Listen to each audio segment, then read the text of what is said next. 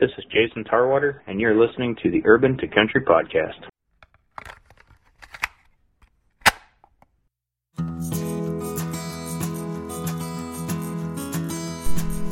Welcome to the Urban to Country Podcast, where we talk to outdoor enthusiasts about life, hunting, and how to make every day epic.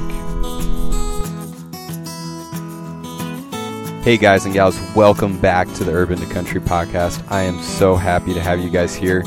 This week's episode is all about turkeys. I sit down with my good buddy Jason Tarwater and we dive into a variety of topics surrounding turkeys.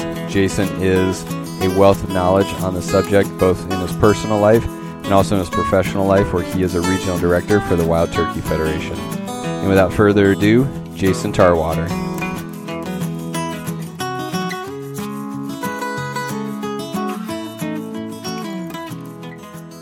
Really do much of an introduction. I I tried on the first couple ones and it was just so forced. So now it's just we're just gonna jump into it. Uh, why don't you tell us a little bit about yourself, who you are, where you're from, and um, we'll just dive right on in. Yeah, so um, Jason Tarwater, um, currently the regional director for the National Wild Turkey Federation, uh, cover Montana, Wyoming, and Alaska. Um, and in short, my job is to recruit volunteers, um, build chapters in, in communities, to do fundraising events, outreach events, educational stuff, and uh, yeah, so that's that's a gist of my my job, I guess. I'm originally from the Midwest in Kansas. Um, this position has taken me to Montana, which I'm pretty fortunate. How did uh, you feel when you first moved to Montana from Kansas? That must have been a little bit of a culture shock. Yeah, it was. You know, I I have a pretty open mind. I, I traveled a lot with my uh, with my grandpa as a teenager, so I've seen a lot of the country. Um, I can't remember. I don't think I had actually been to Montana, um, but I had a pretty good idea uh, what I was getting into, and I feel like I'm a pretty good uh, a chameleon. You know, I can kind of blend and mesh where I need to and when I need to. So, um, no, it was it's good. I've we've been here three and a half years now, and I'm loving every minute of it. Yeah, Montana is a a great place. Probably shouldn't say that too much on here because Yeah, right. everybody in Montana is gonna hate me. But I remember the first time I came to Montana, I flew in, and then we just kind of drove over to my in-laws' house, and I thought it was cool. The next time I came up, I drove, and I drove up I-15, Mm. and that drive from about Butte to Helena is just incredible Oh, going yeah. through those canyons. Yeah. yeah, and I was pretty much hooked after that. Um, so, talk a little bit about wild turkeys in Montana and what. Uh, I mean, people don't usually think of turkeys in Montana. It seems like kind of an odd, odd place for uh, the Wild Turkey Federation to be working in. Yeah, so um, we have a lot of history here. We've been around for a while. Um, you know, obviously, turkey hunting is not as popular um, per se as the elk or the mule deer. You know what people normally think of when they think of Montana. Um, it's been several years, but uh, Fish, Wildlife, and Parks um, started releasing birds way back in our trapping and transplanting days. Um, released some here and there, and um, it's pretty clear now that there's certain areas that populations have taken off. Um, you know, in, in a lot of areas from you know eastern Montana along the Yellowstone River, uh, central Montana, and um, you go clear to like the western third of Montana, and there's so many birds there becoming a, a problem. So um, I think from what I've gathered, it was a big surprise that they took off that well. Um, but it's great because you know it creates a lot of opportunity. Um, spring turkey hunting can be extremely fun and rewarding, um, especially if you're an elk hunter and you like talking to talking to the critters when you're hunting them. So um, it gives you know weather's usually nicer. Um, yeah, I mean it's just I don't know. It's one of those things you got to experience if you haven't. Um, you know, you've been going through a few, Yeah. a few years now battling the birds. Um, so And losing. yeah, one of one of these days when all comes together, you'll be like, "Oh, that that there it is. That's that's why I've been doing this." I have dreams about it. Yeah, that's like me and elk. Um, but yeah, so I mean, the numbers across Montana are good. The the turkey licenses um, that have been getting sold to keep going up every year, so people are catching on. You know, Montana's pretty uh pretty generous with their their tag allocation for for birds. Um, I think over the counter now. I don't even know what it is. Seven. No, it's more than that with fall tags. Um, I don't know. It's upwards around ten tags if you wanted to. Jeez. Yeah. So And is that um, is that just because the numbers are there? Why so many tags available? It's, it's a mixture of that and the way the state manages the tags. Um, so right now with the general tag, you can use that in I think five of the seven regions. Um, you know, that's like the first tag that you buy, and then you can buy a regional tag in what one, two, five, six, seven. Okay. On top of that, so you can buy a separate one, separate tag for each region. So there's a bunch there, if a guy wanted to travel a lot. And then um, the western part of the state, you've got some fall hen only tags, just more of a population management scenario. I don't know if a lot of people are taking advantage of that. Um, they might be buying them just as opportunity in case Yeah. they see a bird when they're deer hunting or something. Yeah, and that's a really great example. I'm, and I hadn't really thought about that before, but what you're talking about with all that opportunity is a great example of how Montana really gives you a lot of opportunities to hunt. Yeah. Because I know in a lot of other states there's not there's opportunity to hunt turkeys, but there's not that much, and I think that's it's pretty incredible that you have that much. Well, yeah. I mean, even you think like your normal turkey states, you know, in the Midwest or something. Some states have a week long season and then they take a week off and then they have a week long and they have like four of those, um, and that's it. Um, you know, in in Kansas we had pretty generous generous season. We had basically two months, but it was two tags is the most that you could get. Yeah. So, um, no, it's nice if a guy wants to travel around the state, do a Montana Slam. I guess if you had the opportunity to. I've heard of guys doing that. Um, that would be kind of cool. It seems like a lot of driving though.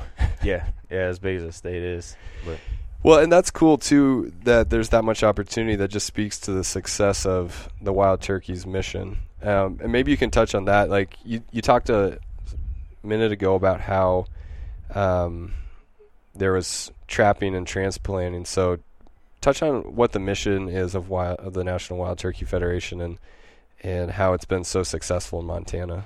yeah. So our our actual mission statement, um, if you want to go that route, is uh, conservation of the wild turkey and the preservation of our hunting heritage.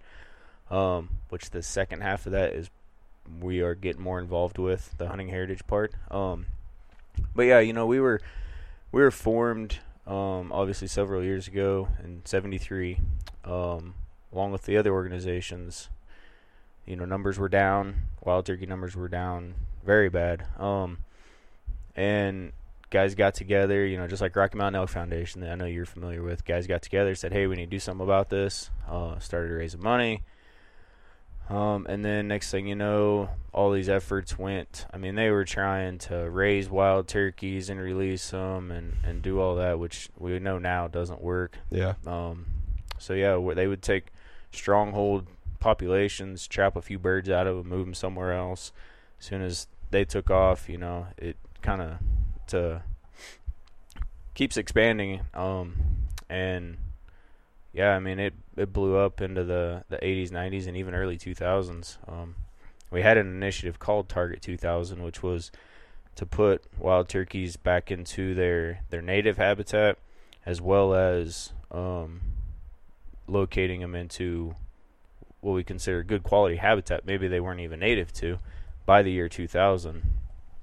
Um, and I think we actually accomplished that. It was 2001. I think we were 2001 or two, but um, you know, because wild turkeys aren't native to Montana. Um, but you wouldn't know that now. Yeah. So Yeah.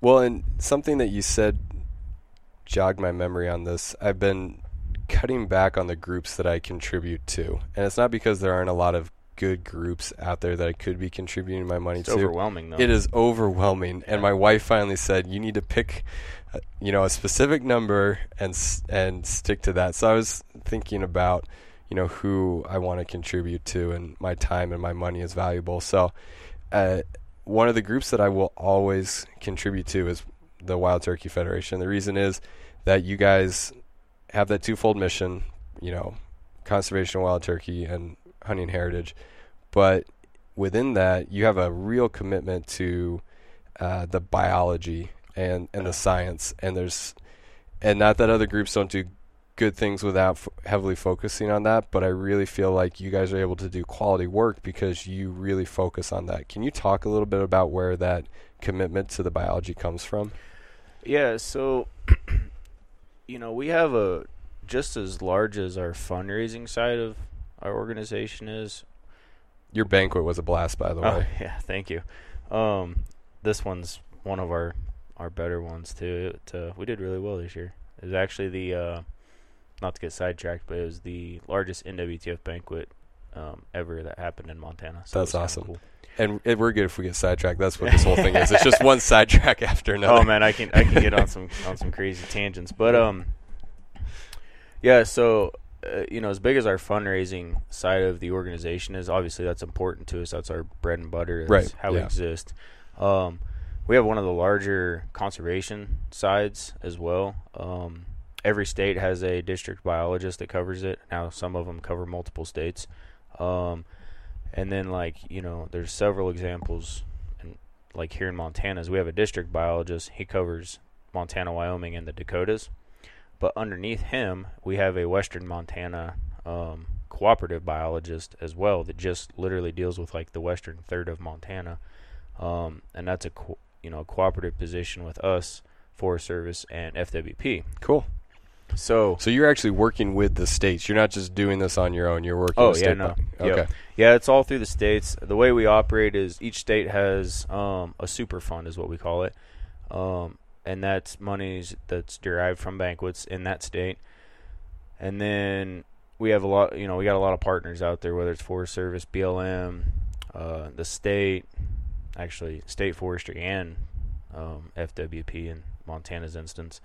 Um, so we put out a, a formal request for proposals. It says, hey, you know, if you've got projects that need um, some help funding financially, you know, what whatever it might be, submit those.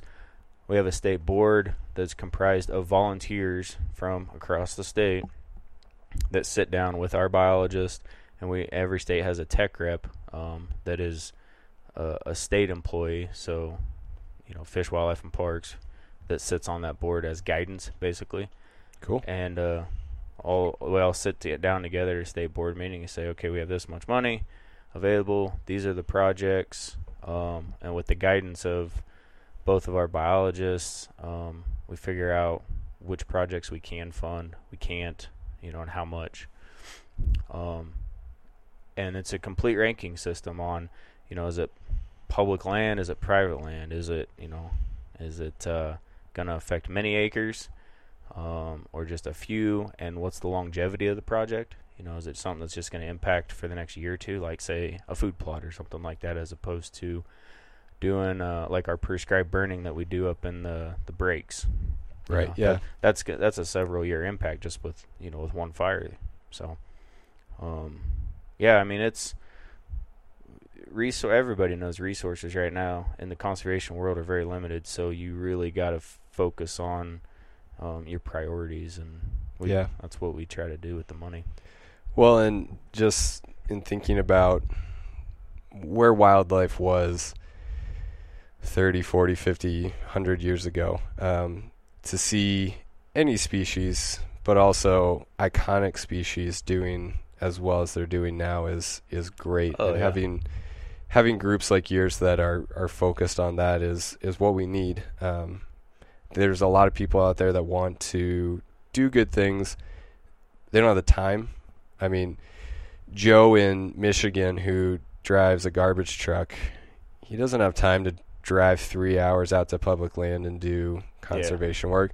But to have a group like yours where he can then kick that money to and, and say, hey, you know, you tell the biologist what to do, that's pretty awesome. For you, Jason, why turkeys? Like, what what is it about turkeys that makes you care about them? Because quite quite frankly, for most people, like you said, they're a pest. So, what what was it about turkeys that that caught your attention and made you want to commit so much of your time and energy to protecting them? Yeah, so um you know, I grew up in the Midwest, so spring turkey hunting is like a religion um in April and May. So I cut my teeth chasing birds in, in northeast Kansas. Um me and a, a good friend of mine, I mean that's we lived lived it. And so part of it obviously is that. Um and to be quite honest with you, um, you know, I obviously love turkey hunting, but um, the NWTF, uh, you know, the more I got familiar with them um, in my previous position, um, I really liked the way they were going with, you know, we have an initiative we call Save the Habitat, Save the Hunt. It's uh, multifaceted. You have habitat stuff that we deal with, and then we have our hunting heritage or Save the Hunt part. Um, and I always thought, man, it'd be really nice if all these organizations that were out there, instead of focusing on just the species, would focus on hunting as a whole because it's hard to impact um, what we need to in conservation just focusing on this or that, you know, a turkey, a duck, a deer, an elk. Um, and so that's what actually draw, drew me to the NWTF was they started looking at things, you know, holistically. And um, so, yeah, I mean, that's that's how I got interested in the Turkey Federation. Um, when you look at just the turkey and like about the turkey, what what draws me to it, it the only I can kind of draw similarities to now that I live in Montana is like when you when you hear, hear that first elk bugle in September, you know, you get up early, you hike in, whatever. Um, it's the same way with the gobble. I mean, it's I don't know. There's something about it. Yeah. know? It's it's like it's hard to explain hunting in general, like why we do it. Right. It's the same way with with turkey hunting. I mean, it's uh, there's that, and then usually, you know, like we just like we talked about a little bit ago, it's a lot more comfortable. Um, yeah, you can have you can have uh, a little bit more camaraderie with with buddies. You can chit chat. You, you, know, if you're in a blind with a kid, a lot of times, um, it's a great introduction to to hunting for anybody, but you know, especially kids. If you you can put them in a blind, give them some candy, give them video game or something to keep them busy. You know, um, but um, yeah, man, that first gobble in the spring, and then uh, when it all works, which we'll we'll we'll, get that squared away for you. How does that work? I've never, haven't seen that yet. we got to find different birds to chase next year. Not the mountain goat birds we were yeah, going after.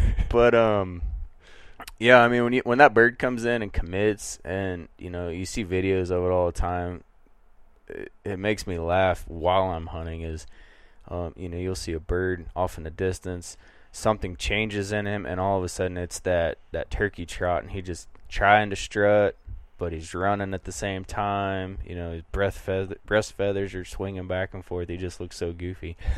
but man, when he comes in and and uh, strutting at 20 yards, you can hear him spitting and drumming and dragging his wings across the ground. And um, we've I've had him five, ten feet behind me, you know, and you kind of know they're there. You can hear them, but you're not sure where they're at, and then they gobble unexpectedly. I mean, it's oh, that's so cool. like I haven't had a bull elk scream at me closer than 150 yards, so I imagine it's like a bull elk screaming at 20 yards at you. Yeah, but well, and just thinking back on my first time hearing a gobble was two years ago.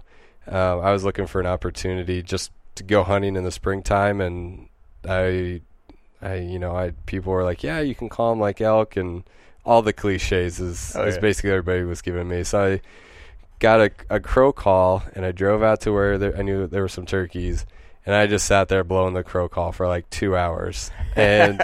I'm waiting and I don't hear anything, and I was like, "This is dumb. I don't know why people like this." And the sun had just gone down.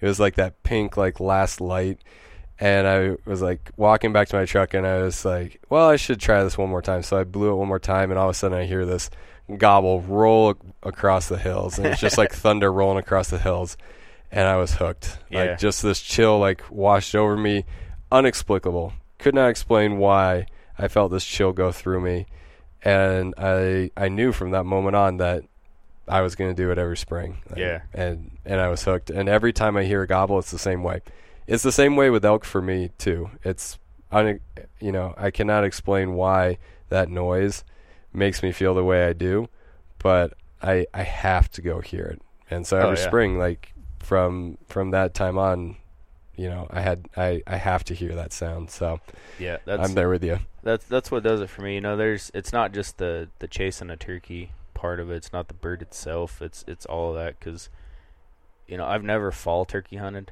Most states have a fall season for management purposes and opportunity, and it's just they're not they're not talking. You know, like they are in the spring. They're not gobbling. I mean, occasionally you'll actually hear a bird gobble in the fall just randomly, but um, that it just doesn't do it for me unless you're able to to talk to them. So. Yeah. Did you listen to the MeatEater podcast where they talked about all the different noises that'll make a turkey gobble? No, I haven't. I got it downloaded on my my my podcast phone. I have a separate phone for podcasts since I travel so much. Um, but I have it downloaded. I just haven't had a chance to listen to it yet. Yeah, so this uh, this spring was the first time that something other than the normal, you know, crow call, owl call, I I coyote called Mhm. just because someone said try it, and I tried it, and I got a dang turkey to gobble Uh, back. Oh yeah, man. It's been. Uh, I've had car horns, car doors, trains. Um, believe it or not, peacocks. Oh, really? Yeah. Um, the the wildlife area that I used to manage in Kansas, there was a, a neighboring property that had peacocks, and I would turkey hunt close by there. And those peacocks would scream in the morning. Those birds would just hammer. Um, and I don't think there's any nobody can figure out why. You know, it, it's like any loud noise. Um, the only way I can ever explain to it is like a a roided up guy at a bar that is just looking for something to to get a reaction, you know. So like the wrong person looks at him or the wrong person touches him. Somebody drops a glass in the back of yeah, the room. he's just gonna f- freak out on somebody. So that's that's like the only thing I could ever compare it to. Um, but it is funny what you, thunder. My favorite time to hunt in the spring is if you have a thunderstorm rolling. You know, obviously like a few miles away, and it's not gonna get you. Man, every time that thunder, they're just they hammer nonstop. It's awesome.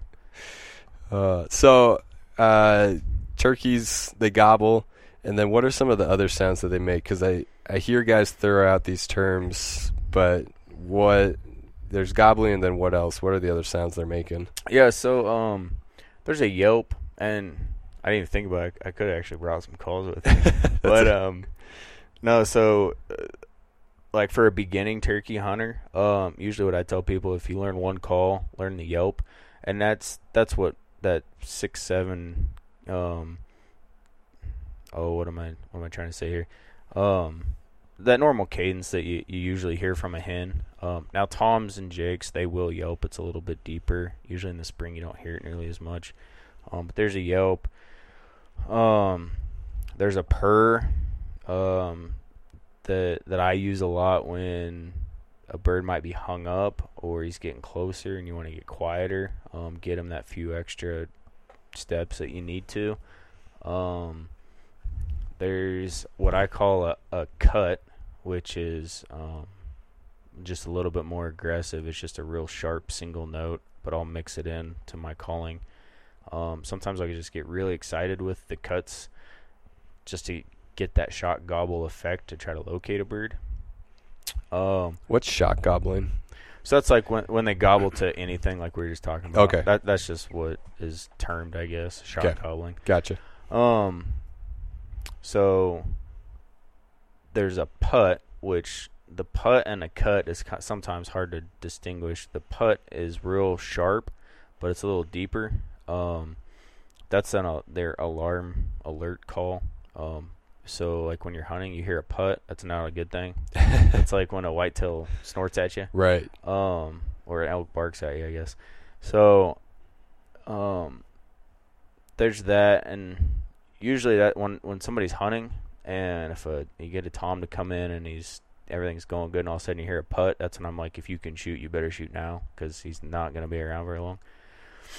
Um, there's a kee-kee run, which um I can I can do. I just actually this year started doing it on a call. Um, and that's just that little that like as they're a lot of That's pretty when, good. when they're milling around. Yeah. Um, and thanks to YouTube, you, anybody can look all these up now. But um, Yeah, and I'll link to some of these videos. We'll get some Yeah. videos from you, and we can link to them. But um, so that kee-kee run, that's more of a like I'm a I'm content. Um, Mm. in the fall, a lot of guys use it for its uh, um, basically like a call to congregate the birds back into a flock. It's a flocking call. So um, yeah, I mean there's several different sounds. None of them sound the same. They all sound different. Everybody um freaks out about it's like elk calling and bugling. You know, Yeah, oh that that's a little too high pitched that's a little too raspy not raspy enough um none of them sound the same Yeah. so that's what i always tell people just do your best and best thing to do is go out and if you can find a flock like in the fall they get flocked up really big kick back and listen to them yeah. you know That's great advice. And I think too one of the things that people don't give enough credit to is it really the sound is important, but it's the attitude Yeah. that you've got when you're calling. Yep. And I know that sounds ridiculous, but for whatever reason it works. Like if you if you put the right attitude into it, that is probably 70% of the battle Yep. in getting an animal to respond to you. And I just think it's so cool. I mean, uh, calling elk, calling turkeys, you are you're communicating with these animals, and that's, I mean, it's every every kid's dream, right? To be able to talk to their Oh, yeah. dog or whatever, and hunters get to do it. I mean, it's it's pretty neat. Um, you touched on uh, taking kids hunting, and that's something that you guys are pretty big on, right? Is getting Oh, yeah. women and kids into the outdoors. Can Yeah. you? Is that part of the the hunting heritage program, or is that a different initiative? Yeah, so that's that's still part of Save the Habitat, Save the Hunt. That's just the Save the Hunt part. Um, and in our organization, we have we have a hunting heritage department. Um, we've got some hunting heritage coordinators out of our headquarters in South Carolina. Um, but we've got um, a JAKES program, which is you know our youth program. It's 17 and under. They actually we have a JAKES membership. All the you know the kids they get a membership. Um, and with that, they actually get their own magazine, which is really cool. That is cool. Um, it's a quarterly magazine, but kids get anything in the mail and they get excited. Yeah, no, for sure. Um, and it's got some some good information in it. Um, so we we have that, and a lot of our chapters, you know, that's outside of a banquet. That's what they do is they do a JAKES Day or some type of youth educational day. Where we've got inflatable BB gun range that Nice. we'll that we'll set up. That's that's really neat. Um, That's cool. it's even funny funnier because the parents start trying to get in on it Oh, of course. and compete. but um, we've got youth archery equipment. We've got um, what else do we have? Um, a lot of times we'll, we'll call other you know organizations. Uh, we've partnered you know on a lot of these events with like Trout Unlimited. Hey, can you come teach fly casting, um, fly tying, that sort of thing? Um, a lot of our events we'll get the local game wardens involved. Um, try to get kids introduced to the law enforcement side of things in a positive manner. Right. Um, so I mean, it opens up, you know, and then obviously you've got your real young kids, and then a lot of some of our events, you know, we cater towards the teenagers where we do some live firing with 22s, go out to the trap club, you know, that sort of thing.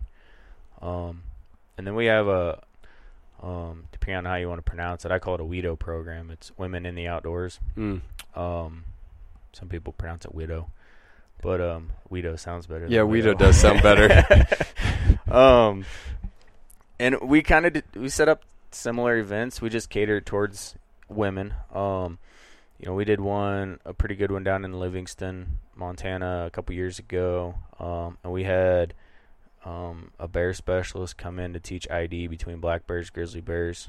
Um, we had a guy, actually, one of your guys' volunteers, John Salazar oh yeah. um, did like a empty your backpack type of a display um, for if you're going backcountry for multiple days, and that was really neat because um, there was some ladies there that had never even thought about going, especially overnight, going into the backcountry, and they were paying really close attention. And um, you know, afterwards they were talking about like they were now going to go buy some gear, and that's what the, their goal was to just go spend an uh, overnighter Nice. you know, in the backcountry. That's cool. So that that was pretty neat. But um, you know, we'll also we'll we'll teach handgun training. Um, some do certified concealed carry classes as part of their events. Um, so yeah, I mean we get into all all kinds of things that way, and then yeah we we'll set up hunts, um, youth hunts. This year we took a kid on his first turkey hunt over by Missoula. Um, it worked out really neat. We had actually some private land set aside that we were going to hunt. Well, they were flooding real bad down in the Bitterroot Ooh, yeah. bottom this year, and um, it had the birds all messed up, and most of the ground we could hunt on was flooded. So we kind of um, got to plug onX Maps for a, a minute because we literally got on our phones and was like, "All right, where's the closest public ground that looks That's good?" so awesome. and we uh, we found a chunk, pretty good sized piece.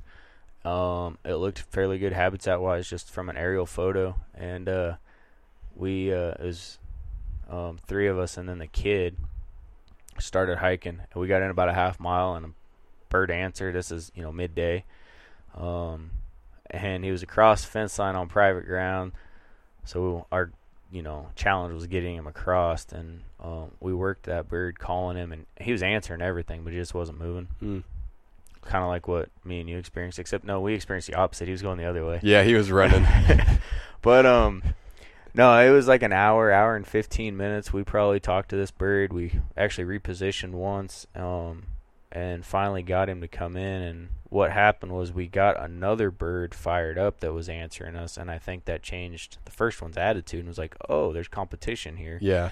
and he just I mean, it didn't take him long at all to get there. Um, and it was really neat. There was a big rock outcropping right in front of this kid at like 25 yards, stuck up out of the ground, and this bird come over a hillside. Like you can hear him coming just from his tone, hmm and he literally was strutting and jumped up on top of this rock, Oh, um, full strut, and got up to where he could see because that's what they'll do is they'll.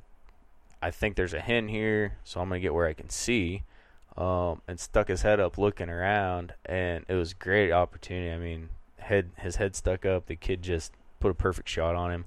Um, ended up being a very big old bird too. So it was uh it was a great bird. that's cool. But um so that was his first turkey. Um and then, you know, we've got chapters all across the country that are putting on youth hunts. We they work with the state agencies, local, you know, sometimes local refuges, um wildlife areas, that sort of thing.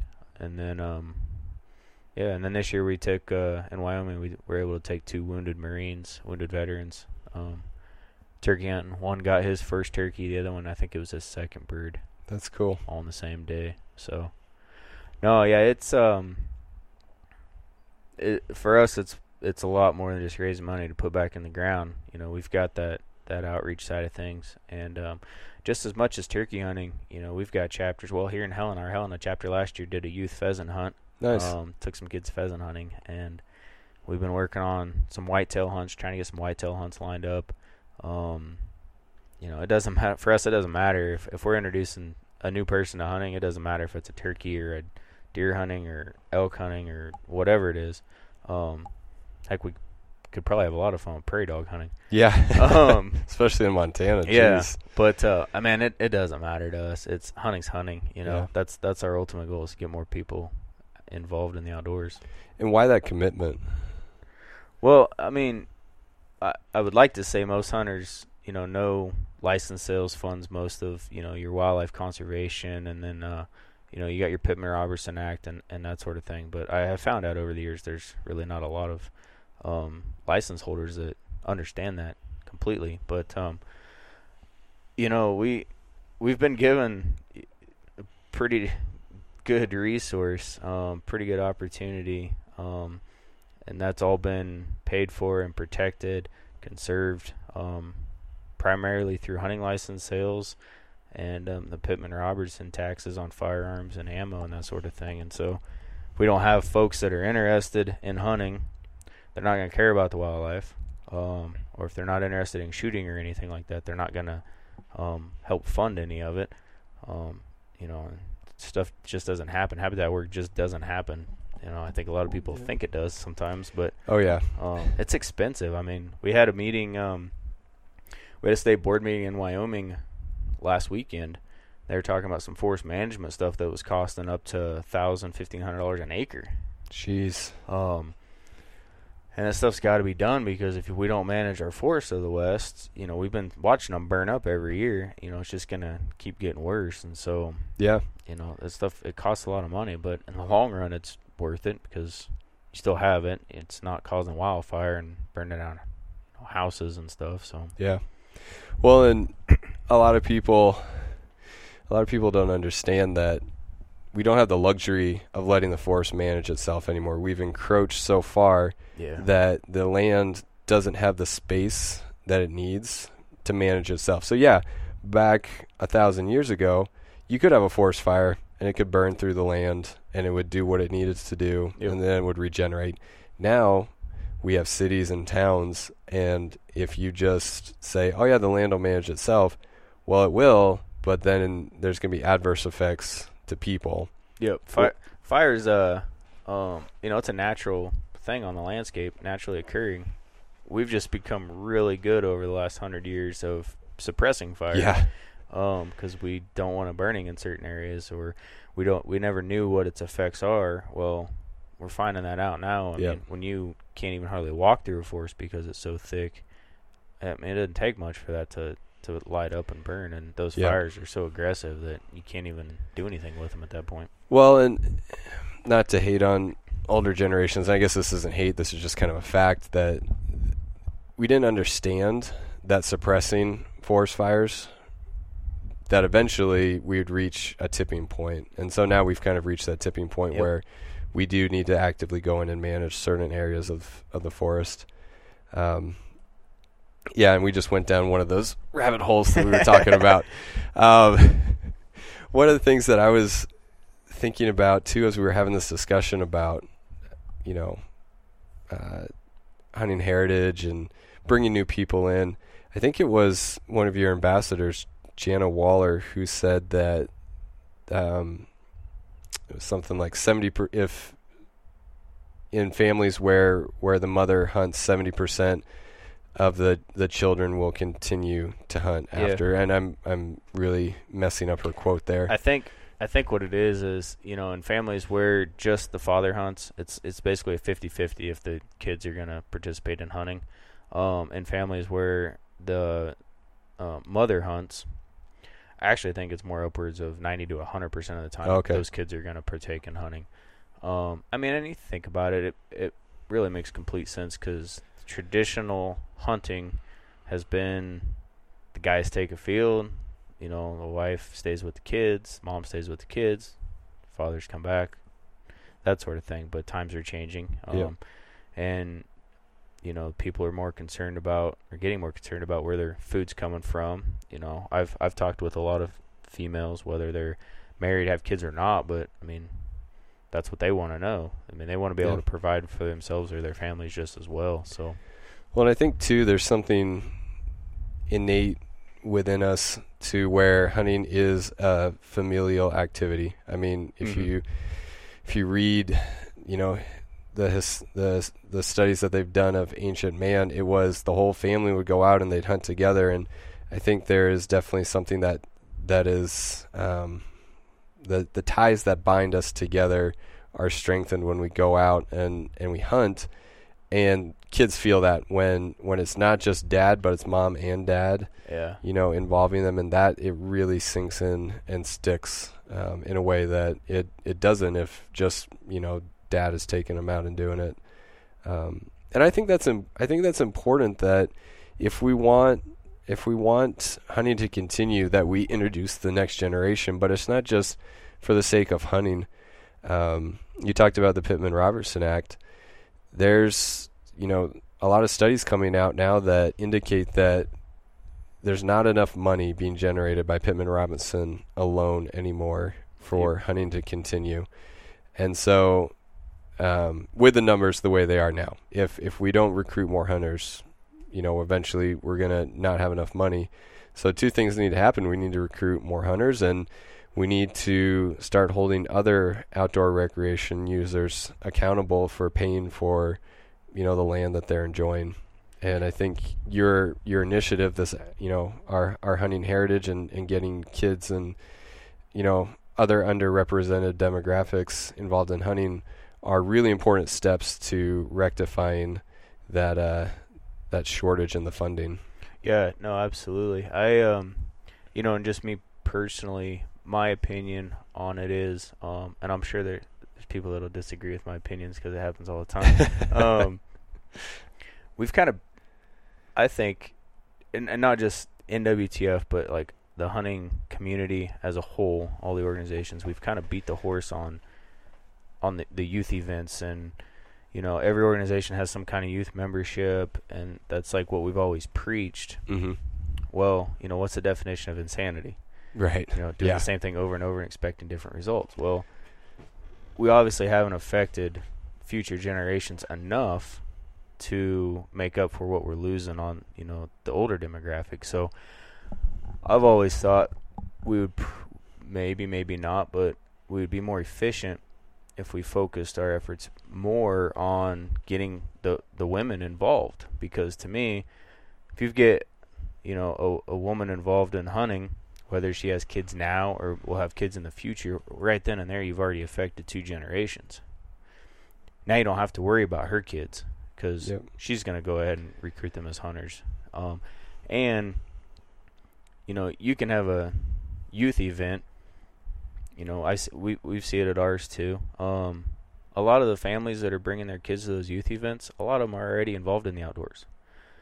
Those kids are probably going to get involved in hunting shooting anyways just because that's that's their family. Um, it's hard to target those individuals that um, won't have that opportunity later in life. And if you do you know they're in their teens maybe you know maybe 12 10 whatever it might be well they can't just go support themselves and start hunting the next year it takes several years of mentorship by somebody Right. um, whereas if you get a young adult, you know, in her 20s or, you know, early 30s or something, get them interested, well, more than likely, they've got a job where they can support themselves, buy a license, buy ammunition, buy gear, you know, that sort of thing. Yep. So I think the effectiveness would be um, a lot higher if we just more focused on younger adults instead of Yep. really young kids. Yeah, and I think, I mean, obviously the most important part of this is that we be an inclusive community that welcomes anybody Yeah. who, who wants to, uh, you know, take part in this, you know, this heritage. Um, it's, it's available for everybody, but there are definitely, I mean, getting getting a uh, a young lady or or someone from a different uh, ethnicity or culture to stand up as a spokesperson for hunting that that speaks way louder than me as a middle class white dude getting up and talking and I love Yeah. middle class white dudes but I I think I think we've we've walked this really dangerous line where we were slightly exclusive for so long and now there's there's an understanding not just in hunting but in in lots of different areas in in life but especially in hunting that you know that's selfish and that needs to change and I, I really applaud you guys for for taking the lead on that in the the conservation community that's pretty that's pretty awesome that you guys do that Yeah, no, it's uh I'd like to say we're taking the lead on it. I feel like we are actually taking the lead. I mean, our our CEO, um she's been on about a year now, Becky Humphries. Um man, she's passionate about about that stuff. I mean, she's not I mean, she's passionate about turkey hunting and and everything, but um we see we definitely see the big picture. Um and it's it's funny you mention, you know, what you did because um have you ever seen the the video series that's been coming out called Blood Origins. I've heard of it but I haven't sat down and watched it So it's it's a pretty cool series. It just highlights like an individual, their hunting background, how they got hunting, that sort of thing. One of the first ones I saw um, was about um, this lady. Her name's Joanna Dart. She took up hunting, um, you know, and and it's funny you talk about highlighting that because we actually have. She was part of that video series, and we actually just hired her as a hunter recruitment re- R three coordinator. Um, so which is uh, recruitment, retention, and reactivation of hunters. cool Um, so she works for us now in the upper Midwest, and that's what her job is is to recruit other hunters. Um, and I think what we'll find is she will be extremely successful at it because she's not your middle class white dude. Yeah. You know, just preaching the story like we always have been. Right. Well, and it's it's different, right? So we think when you think of a hunter, there's this stereotype that automatically pops into your head, and when you get someone who is a passionate advocate for hunting and, and the outdoors, it catches your attention. Yeah. It really does. And that's that's phenomenal. And you know, I I'm a, a firm believer that uh, you know, you every person is important because every person is different and I'm going to have an impact in this on this world differently than you know my next door neighbor not because I'm I'm anything quote unquote special I'm not a celebrity but I I am different and I'm going to have a different impact and and I think it's the same way as we talk about these hunting advocates that uh, a different voice is going to impact different people differently and and so having that diversity is really important Oh, absolutely. I mean, it's all about connecting with somebody. pivoting off of that for a second um, and talking about, uh, you know, still talking about hunting, but pivoting off of that just a little bit. What advice would you give to somebody who is new to hunting? So, John comes up to you and says, Jason, I've never hunted before. Where do I start? What would you tell him? Oh man, um, this is gonna sound really bad, but don't watch primetime outdoor TV. Ah, such good advice. um, there's some good shows out there, but Which, yeah, I was going to say. I'm not I'm not gonna yeah. dog them all, but um, that's probably just not where you want to start because that'll really make your dreams and expectations really high. Um, but I, you know, most communities have some type of local sportsman's group. Um, a lot of them have a nonprofit organization such as the NWTF. Um, you know, most of our volunteers are passionate about turkey hunting and taking others and getting others involved. Um, so I mean, I think that's a really good resource to start with. Um, I think more and more you're starting to see these um, these little educational days pop up, whether it's NWTF, Wildlife Federation. You guys do a bunch. Um, you know, I think there's good resources there. Um, and to be quite honest with you, the this podcast platform, um, not just this one in particular, um, but there's a lot of good ones out there. Yep. Um, you know, when we started elk hunting, we're flatlanders from the Midwest. We used to f- freezing our brains off in tree stands.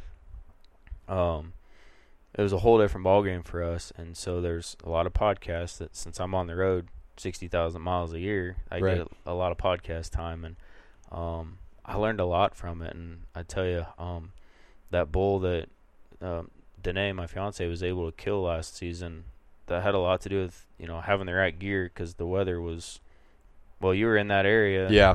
It was nasty. Yeah, um, we got dumped on snow. It was cold. It was crappy, and we were backpack camping in, spike camping in. So, I mean, a lot of that had to do with podcast and just doing research um, that way. So, there's a lot of good information out there. The problem is, is there's a ton of information, and it's hard to channelize the good information when you don't really have an understanding of what you're looking for anyway. Yeah. Um, I had three thoughts, so I'm going to try to keep them organized. One, your point about uh, uh, cable TV hunting shows was really good, and I think it was. I think what made it good was in a TV show you have 21 minutes to show a an, a month's worth of work Oh, yeah. and effort, and I think w- at least for me when I first started, I started watching like the stereotypical cable TV hunting, and I had this misperception of, oh yeah, we're gonna go out and we're gonna shoot something, and and now that I've you know been hunting for the last five years, I can sit down and watch those shows, and I know the backstory. Yeah. So if you're a new hunter, it's not that those cable TV shows are necessarily bad, or the YouTube shows or whatever it is that you're watching. It's not that they're bad or you shouldn't watch them. Just take it with a grain of salt and know that there's a ton, a ton of work that goes into making that 20 minute episode. Yeah. Yeah. Okay, and I already lost my other two train of thoughts. oh, so the other one was your your fiance Danae's her bull. We're gonna have to do another podcast just on that because, and that's a teaser because we're we're gonna do that because that is a amazing story that. uh Yeah, we can we can definitely do that. Um, that's what we did. The the one of the podcasts that uh, that I've done was our Turkey Federation podcast, and I think uh, Fred, my coworker that does that, I think he really wanted me on there just as an excuse to get her on there to talk about her oak. Um, but no, it's a it's a cool story. Um, it's it's cool coming from, well, from I think both of our standpoints, but from hers especially. Yeah, and yeah, there's just there's, there's such a cool story, and I don't want to do it a you know an injustice by having to cut it short. But yeah, no, it was the it was like the epitome of what you what you see on a 21 minute yeah, you know show, but it was a, over a course of like four days. So. Yeah. It's yeah, it's an incredible story. So we'll have to we'll have to have her on with you and and tell that story because it's pretty cool. Yeah. And then oh shoot, I don't remember what I was gonna say. Oh well, I'll move on to another question I had for you. As we talk about getting people into hunting and, and starting hunting, um, what's like the number one piece of gear you suggest to somebody? So you've you know you gave some good advice for you know get involved in hunting clubs, and that's definitely what where I would start is is find some local mentors. But money's tight. You know, where would you direct somebody to spend their funds? Oh man, um, think that is specific geographically. Um, you know, if you're gonna do like elk hunting or mountain hunting, Let's talk elk hunting or turkey hunting because I think the gear yeah, translates fairly well for the two. yeah, uh, boots, hands down.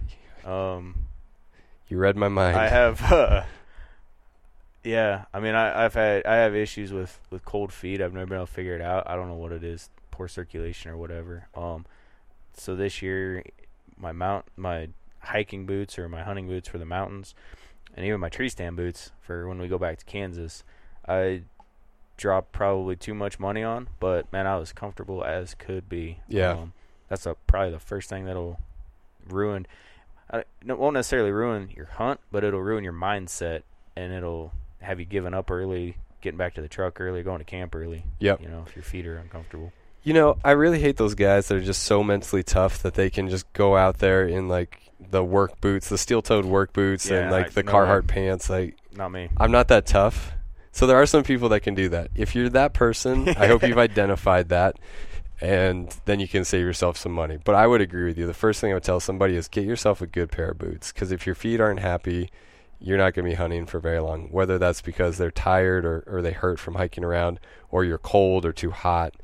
Um, and give me your feedback on this. When I when I think about boots, I would I would recommend either uninsulated or the lower insulation for your first pair of boots just so that you can kind of play with the temperature a little bit. Yeah, that's that's what I did. You know, like I said, I get really cool feet, but I was also knowing that we were going to be moving around and hiking a lot and that sort of thing. So, um, what actually both of us ended up buying was the Kenetreks, uh, the uninsulated Kenetreks. Um, they're the Mountain Extreme. Yeah.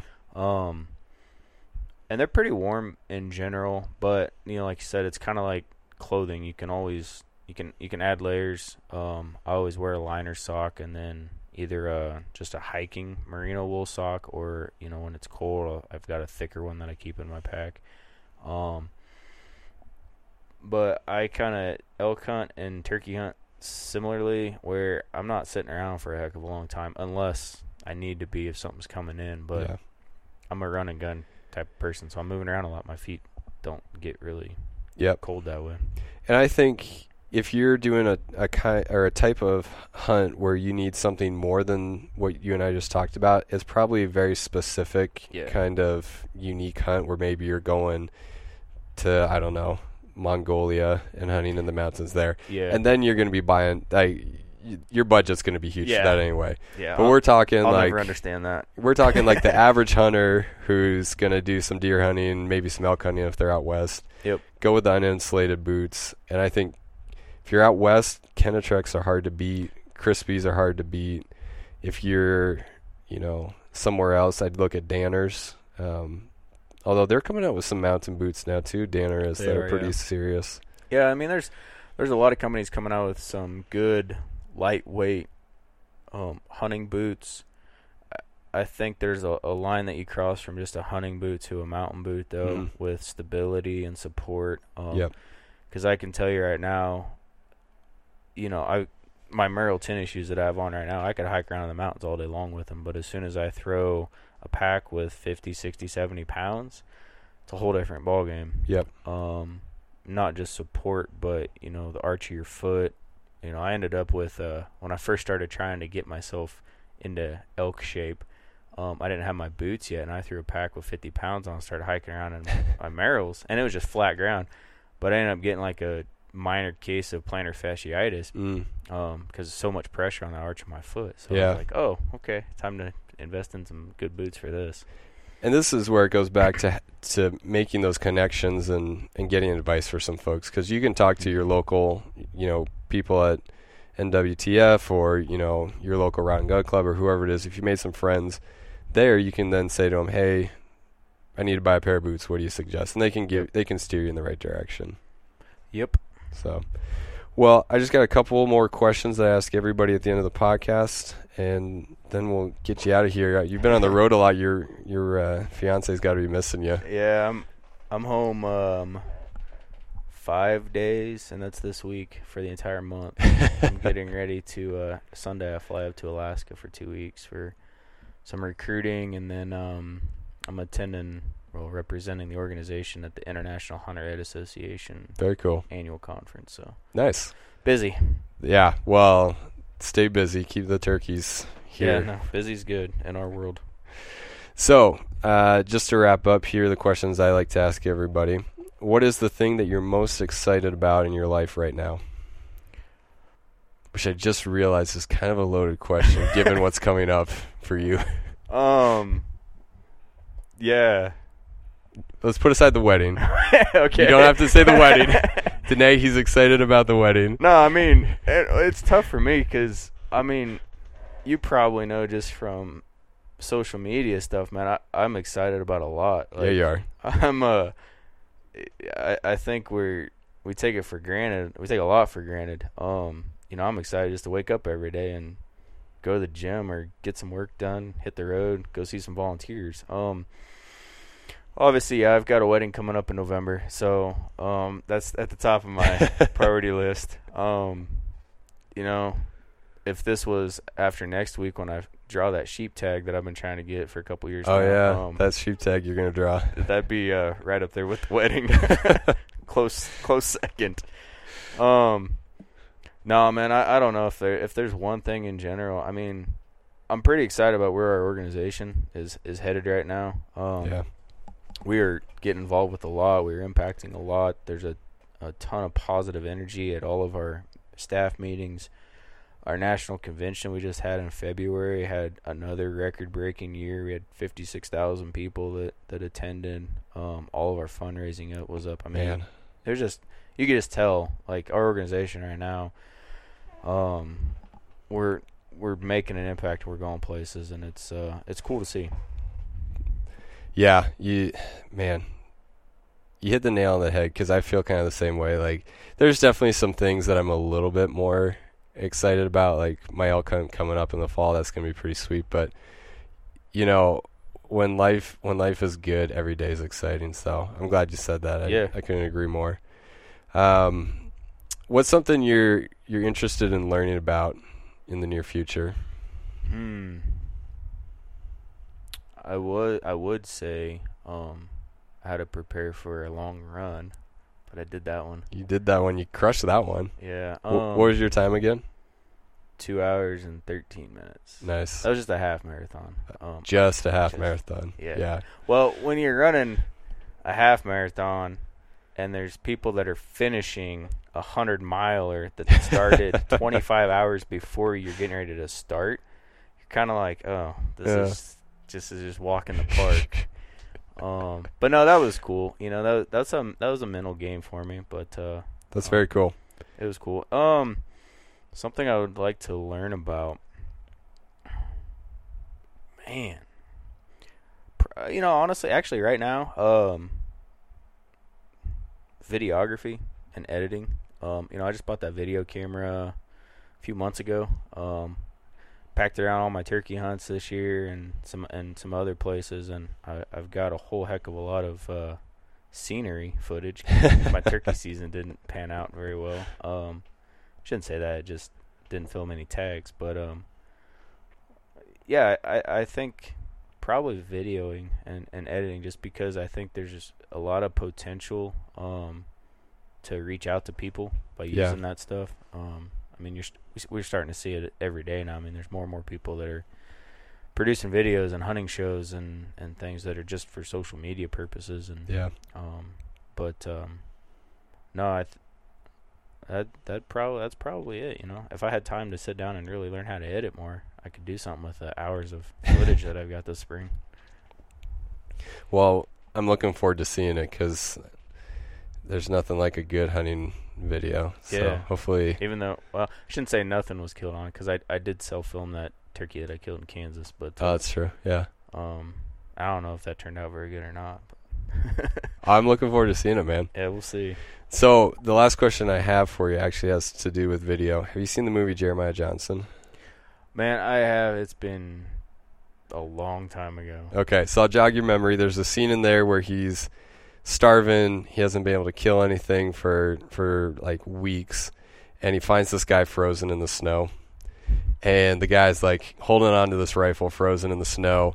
And there's like a note, and he's like grabbed onto this note, and it's wrapped around the gun. Yeah. And it says something like, "I killed the bear that killed me. Whoever finds my gun can have it." Yeah. And that's like the pivotal point in the movie where he finally becomes a mountain man and starts, you know, killing elk and whatnot. So anyway, uh, every time I see that, I think about what would my last message be if I had just been mauled by a grizzly bear. So my question to you is, as we wrap up here, if you were just mauled by a grizzly bear on your half marathon, you're lying there, you can write one message to the world. What would that message be? Oh man, getting deep. Um, kind of touched on a little bit ago. Honestly, probably live today like you knew you were gonna die tomorrow. I mean, in all honesty, we uh, in a blink of an eye, we could be we could be gone. There's a lot of world out there to see and a lot of things to do. And um, moving to Montana, I think opened my eyes a little bit because I'd born and raised in Northeast Kansas, and other than some traveling, I never really got out much. But come out here, you see how big of a world there is, especially with the amount of traveling that I do. Um, yeah, I mean, there's just uh, don't take life for granted. Definitely, um, got to enjoy it while we're here. I love it. So That's perfect. Um, just as we end here, I want to recognize you for all the conservation work that you do. Your service to our our military is incredible, as well as to uh, kids and and uh, as we talked about, you know, creating diversity in the hunting space is incredible. And I think without people like you, uh, hunting would have a, a bleak, you know, future. But because of people like you, um, I think I think hunting's in good hands and.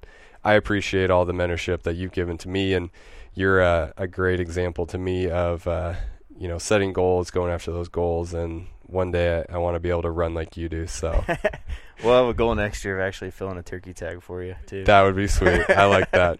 Thanks No. for coming on, Jason. Yeah, I really no, appreciate it. Absolutely, man. Thanks for having me. yeah. All right, friends, another podcast is in the books.